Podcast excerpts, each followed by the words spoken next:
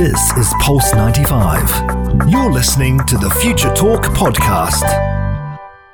Future Talk. Future Talk with Omnia Al Saleh and Hani Balkis on Pulse 95.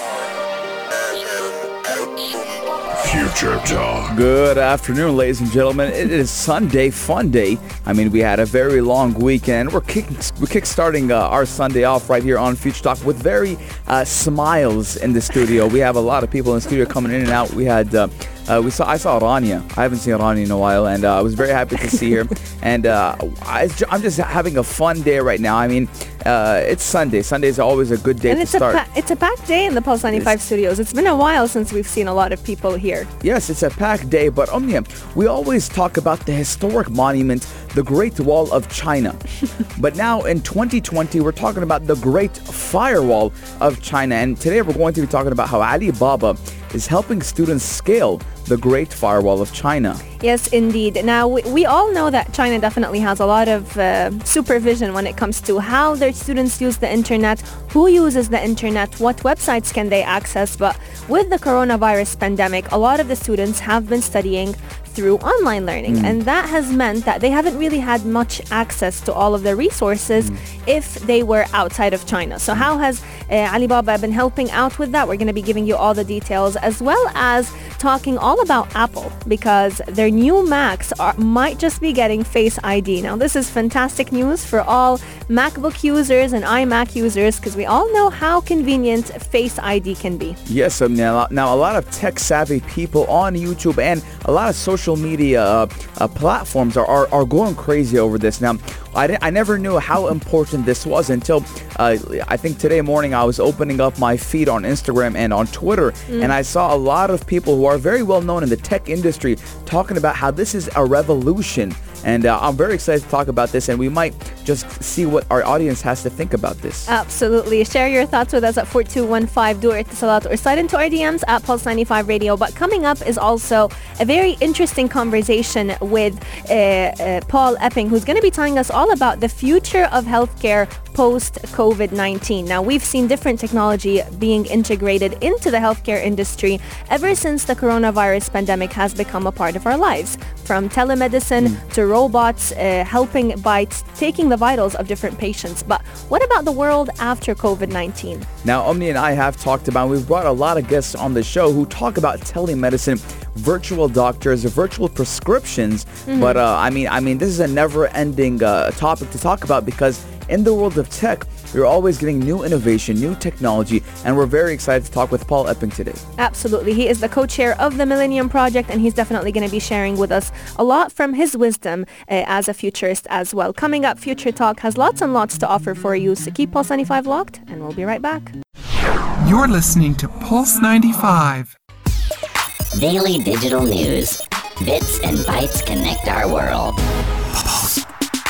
your quick roundup of everything that is happening in the tech world in the UAE and around the world. Today we're going to be traveling all the way to China to talk about a service that Alibaba is working on that is going to allow all of their students to access content from foreign universities uh, that is either stored in those uh, uh, clouds in those universities or streamed without latency. Now, this may sound a little bit weird for people studying here in the UAE because we have access to any resources we want. We're lucky enough to have access to any resources we want from any university. Mm. But in China, things are a little bit different.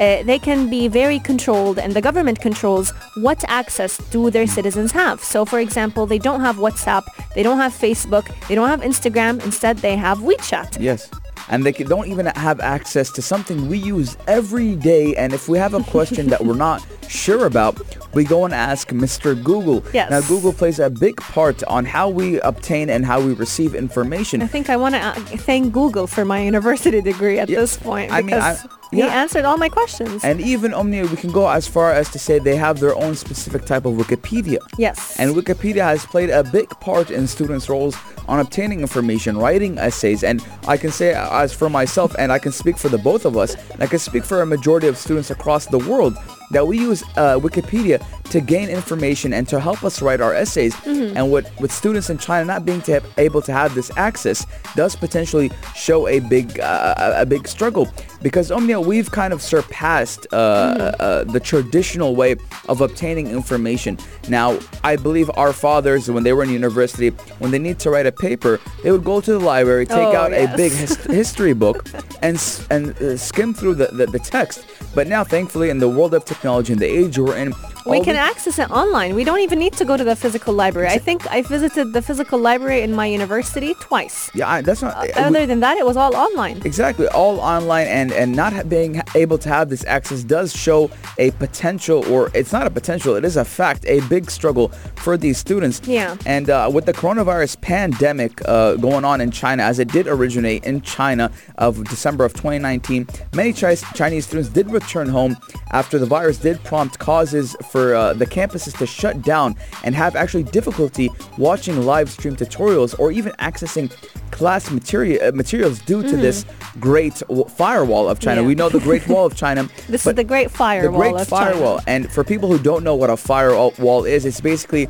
like a wall that you cannot surpass or cannot go through on, on online. Yes, indeed. So it actually chooses and picks and chooses what a what content, yeah, what content you have access for. But not only does it block websites uh, that the government deems sensitive, such as, for example, Google, as we mentioned, but it can also slow down the loading speeds Hmm. of accessible overseas-based websites. So university associations have been saying that soon after the virus started spreading globally, Alibaba's cloud division met with member institutions and they pitched access to a network that could be established within 48 hours. This network is very crucial because it's basically acting as a bridge between the university's portals and mainland Chinese students. Now, now this brings to question. This raises a question. As Alibaba is owned by Jack Ma, who I believe uh, is, is Mm-hmm. It's the is, biggest cloud service is, is provider the richest in person in, in China.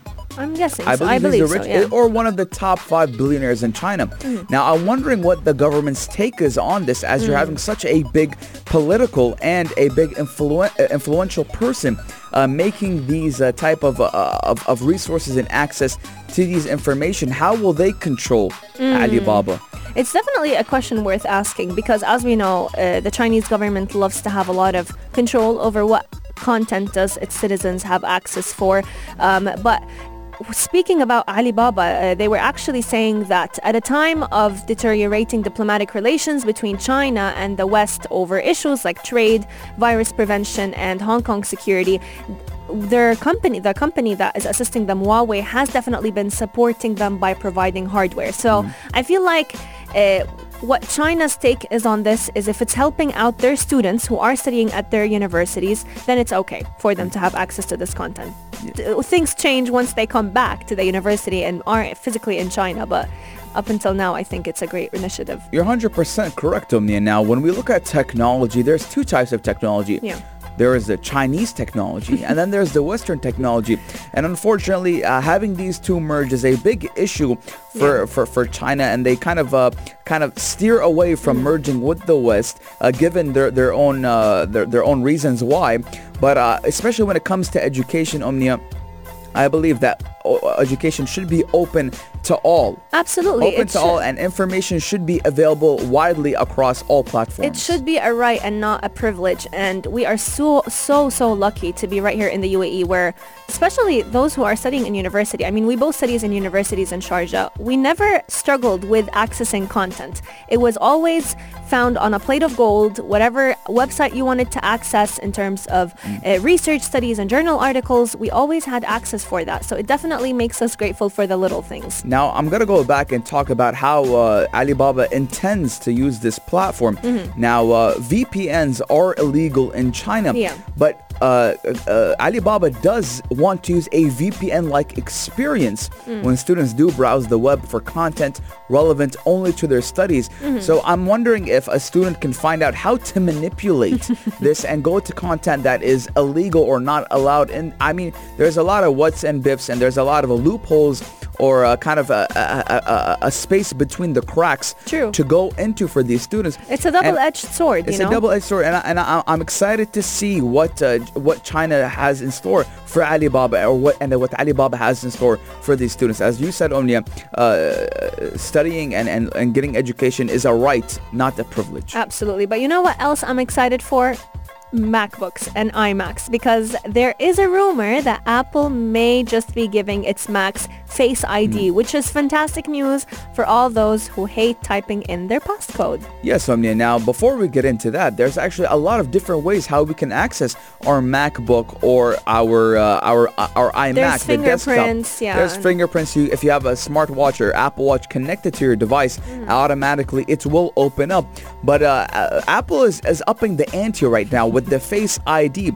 Now, we know that many iPhone and iPad models do let you already unlock your device with your face using Face ID, but on a Mac you still do need to type in your password or, Mm. Or even use a t- or use a Apple Touch Wa- ID. Or yeah, or use your Apple Watch to auto unlock your Mac, or depending on what model of Mac you have, to use your fingerprint with Touch ID. Mm. But reportedly, Omnia, this is a new discovery that a lot of tech giants, uh, not, sorry, not tech giants, tech innovators and, And tech savvy people yeah. are talking about.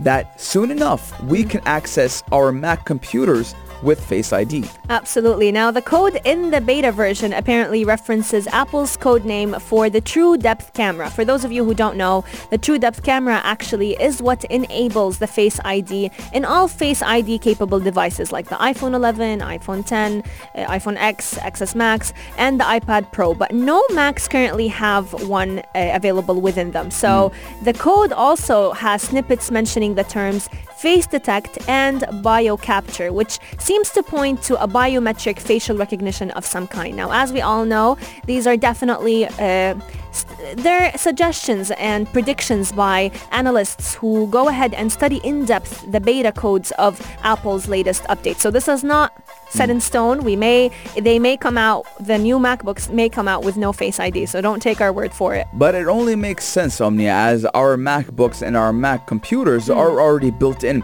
with a camera. And, uh, So you don't, it's not like uh, if you buy a, a, a desktop, a Windows desktop, You'd you have have, to buy a an webcam. external Yeah. webcam.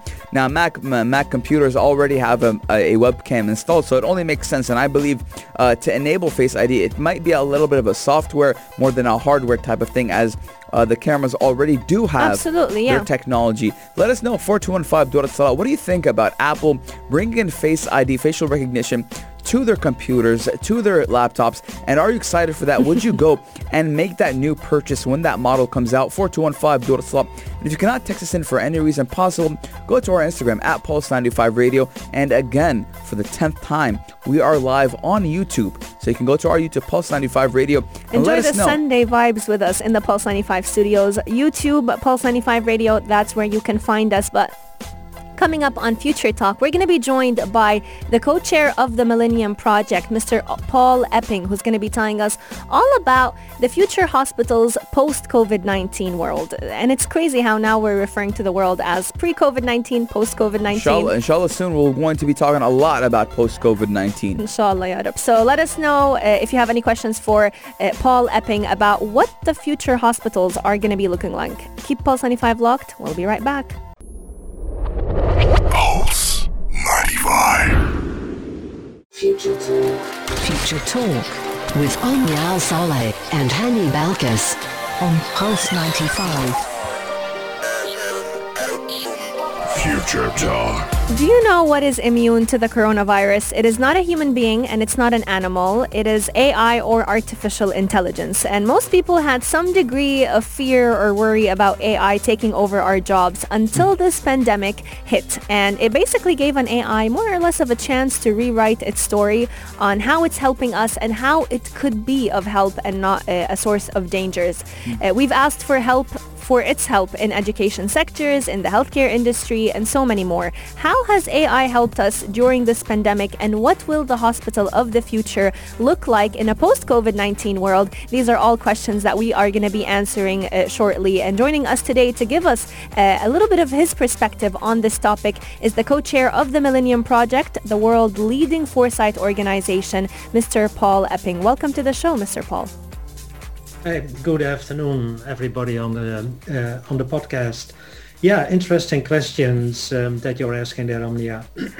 so um, important is to know that um, in, in, in the next seven years, have you any idea how, how the amount of medical information will increase? Have you any idea?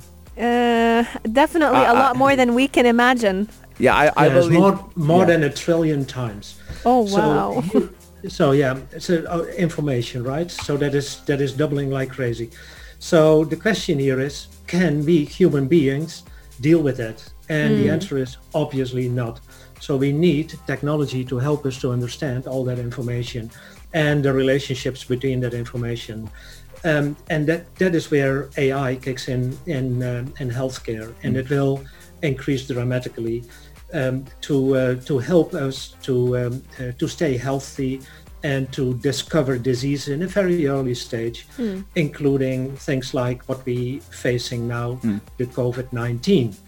And um, uh, uh, in a very early stage, we already can detect uh, that someone is developing a disease like this, you know, and then we immediately have using AI, um, uh, uh, uh, let's say, treatments or uh, scenarios for treatments available.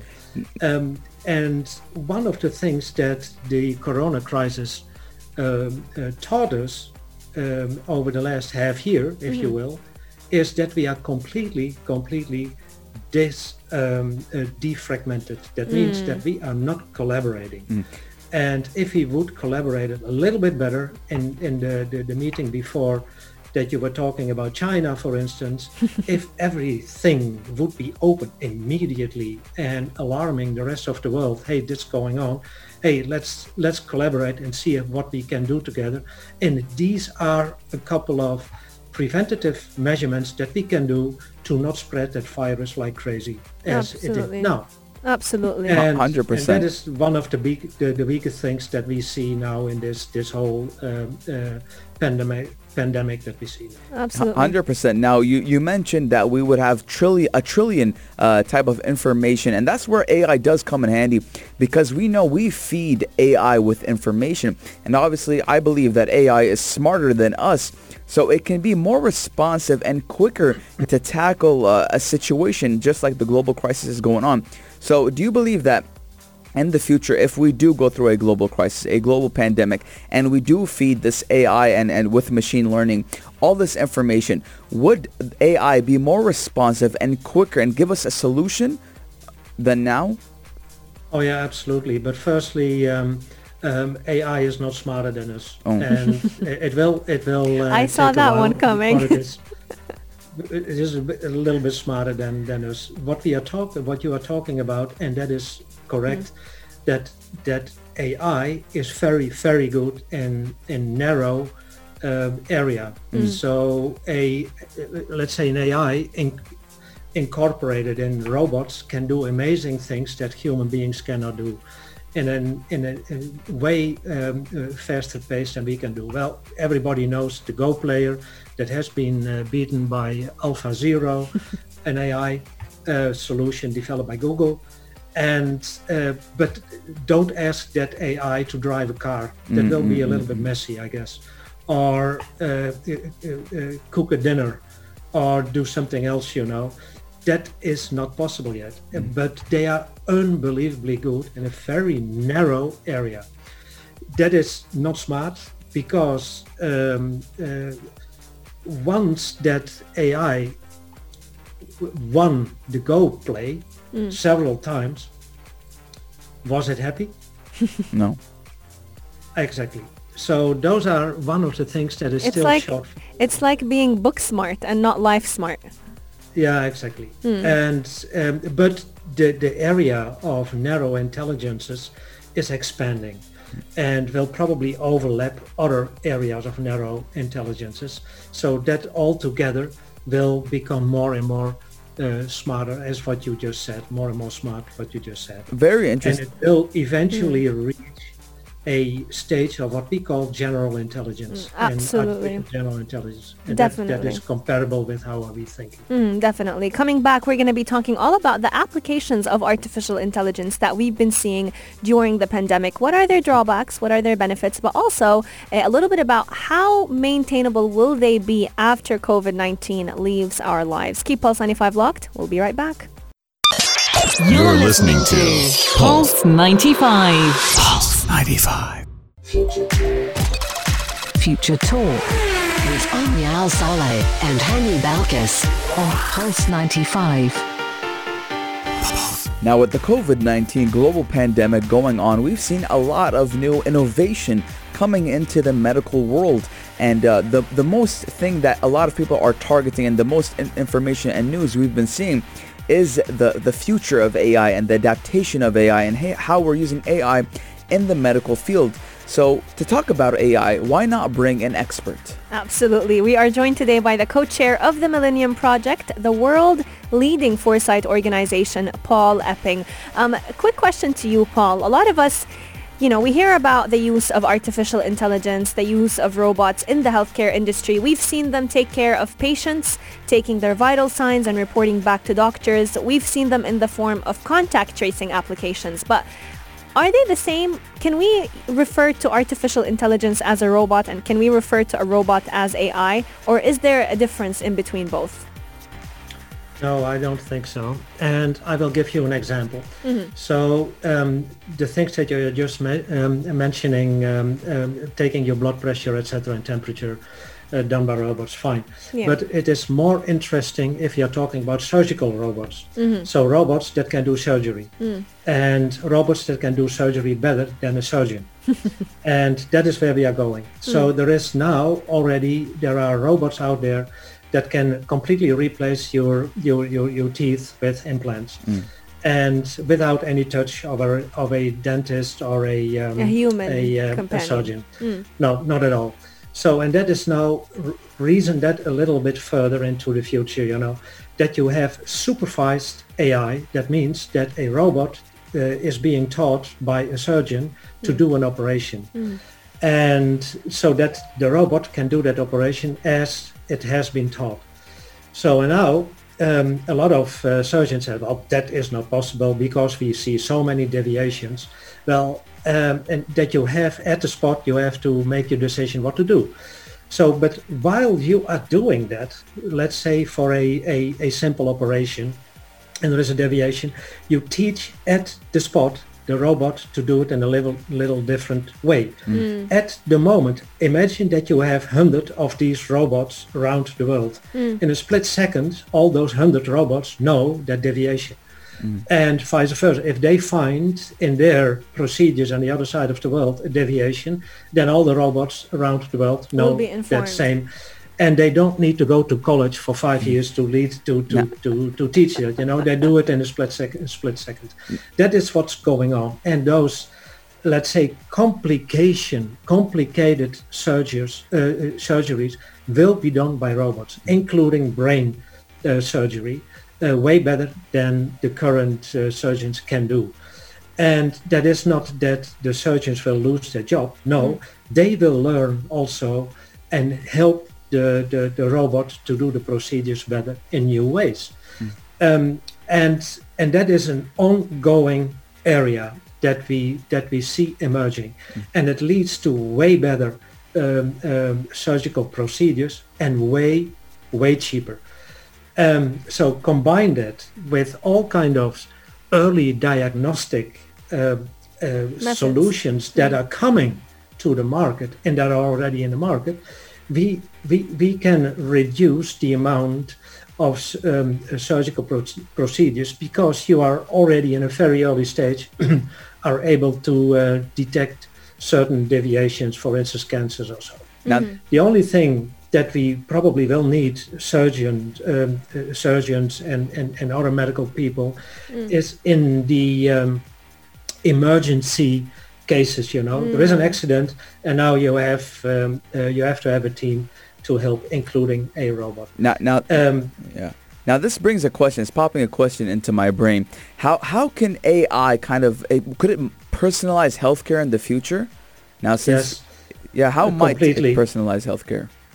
Um, I'm not. I'm, I'm. I'm not talking about personalized Yeah. medicine. I'm talking about personalized health. Yeah. That means if you are with wearables, collecting data about you all day, 24/7, um, feed it in the algorithms, they can come back to you with advices what to do. And what they also do is scribing, is is um, uh, populating your personal health record with that information. So that is the only source of truth that you have about your health, and that is what you can share with um, uh, clinicians, whomever you want, including robots, so that they can give you an advice if there is a problem. And we've Um, seen we've seen it with the coronavirus pandemic. Uh, a lot of wearables, like one of them, I think, being the Oura Ring, have been able to notify their users. Oh, you're wearing one yourself. I have one, yeah, of course. so they were actually. I read a story about uh, the ring notifying uh, it's the person wearing it that something was off with their sleeping patterns, their breathing rate, and that actually caused them to go ahead and get checked out by a healthcare professional. Later Yeah. on, they found out they had COVID. Yeah, with the uh, University of San Francisco, the uh, the Oura ring um, set up set up a collaboration to collect every day, every day during the Corona crisis, that people who are wearing the ring can send in um, uh, information about themselves, and the ring checks your temperature. The ring uh, checks, of course, your your sleeping uh, pattern, and if you see deviations that could lead to having um, a coronavirus infection. N- Now, Mr. Paul, going back with uh, personalized healthcare now, with the coronavirus pandemic and kind of not being able to go to a doctor's office, a lot of people were kind of anxious to go to a doctor's office, and uh, we saw the, the, the emerging of, yeah. of virtual doctors. Could we see in the near future a virtual doctor who is AI and could diagnose you based off your symptoms?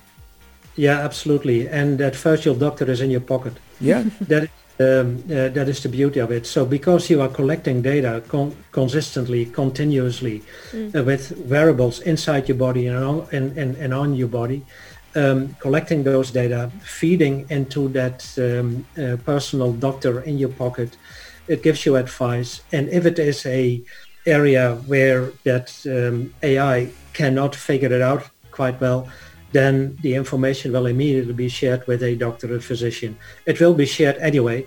So, um, but the, the, the speed in which your AI can tell you what to do is uh, is way better than what we see now. That you have to to uh, to call a doctor, that you have to go there, blah blah blah blah. Meanwhile, um, uh, you you already have advices what to do, and I think the earlier we are using, we are embracing these kind of things, uh, the better it is. By the way, Yeah. I started 20 years ago, mind you, 20 years ago, telemedicine applications in the Netherlands. 20 years ago.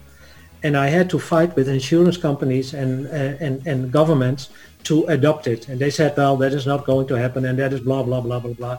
And today you see that it is at least embraced 20 years ago.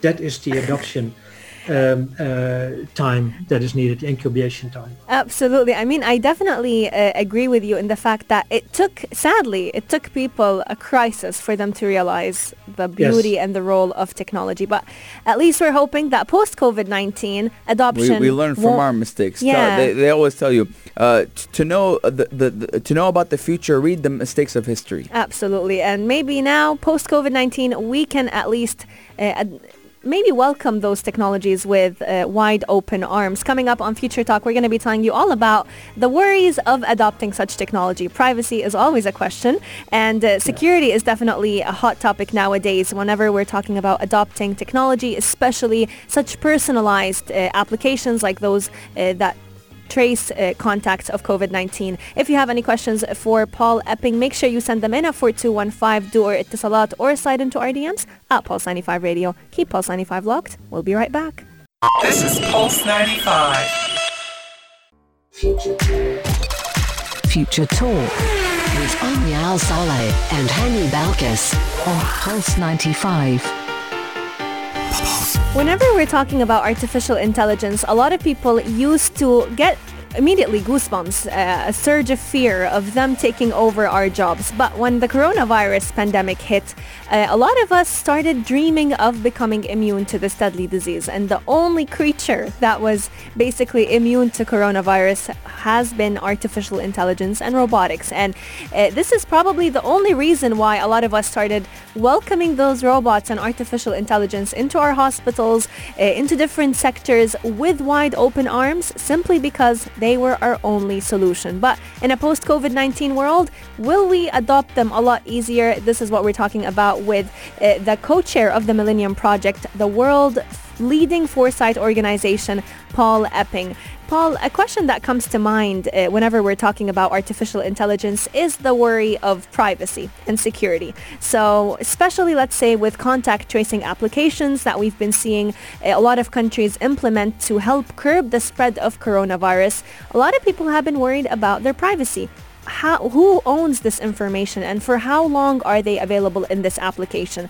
And also, post-COVID-19, what happens to this data? Will mm. it stay in those apps and uh, will it be used against us? So what is your take on this privacy, you, on the privacy issue? Do you believe that we could come into uh, some form of middle ground where we can adopt this technology but at the same time maintain users' privacies? Yeah, I think that we have uh, to ask another question as well is um, what what do we appreciate more, our life or our privacy? Ooh, and in some cases, in some cases, you have to give up your privacy to save your life. Yeah. Mm. Um, as simple as that.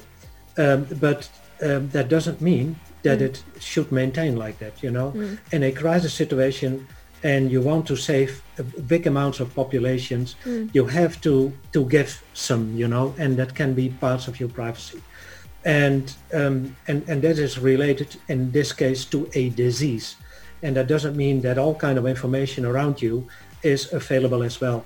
No, it's only related to that um, uh, to that um, uh, emergency case. You know, in this case, let's say coronavirus. So I gave up my privacy related to mm-hmm. what I did with the Oura uh, to send in my uh, my temperature, my um, exposure to potential people who have uh, corona, etc.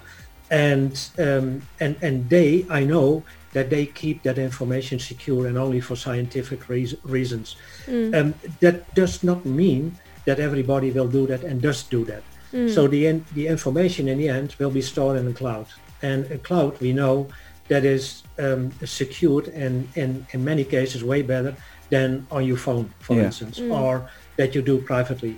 So uh, that is also that we have to take into account. But the, the, there are always people around who are who, who want to have that data because of the sake of being able to hack or to sell those data. Mm. What we also have to keep in mind, and don't underestimate that, is that we are inc- that we are using increasingly more, increasingly more. I repeat that sensors and, and, and, and on your body. And those do have different clouds and they do have all kind of different sources where you bring that information to. Mm. And it is not only that you are storing your information in Mm. a cloud, but also the route to that cloud Mm. is vulnerable. So we have to, to figure that out as well, how to protect this as good as possible.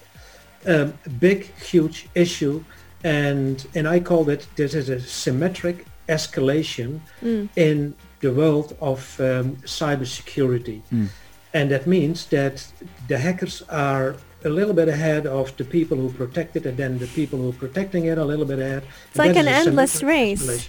There's an end, and yeah, that is actually that is yeah. So so so basically, just like you said, uh, sometimes you have to give a little bit of privacy to save yourself and save the Mm. people around you. As this data is very vital because uh, someone might have the same symptoms or, or, or biometrics that you have that can be used to save someone else's life. And I believe the information that would be given isn't that uh, sensitive in a way that could kind of uh, harm another person, uh, harm yourself.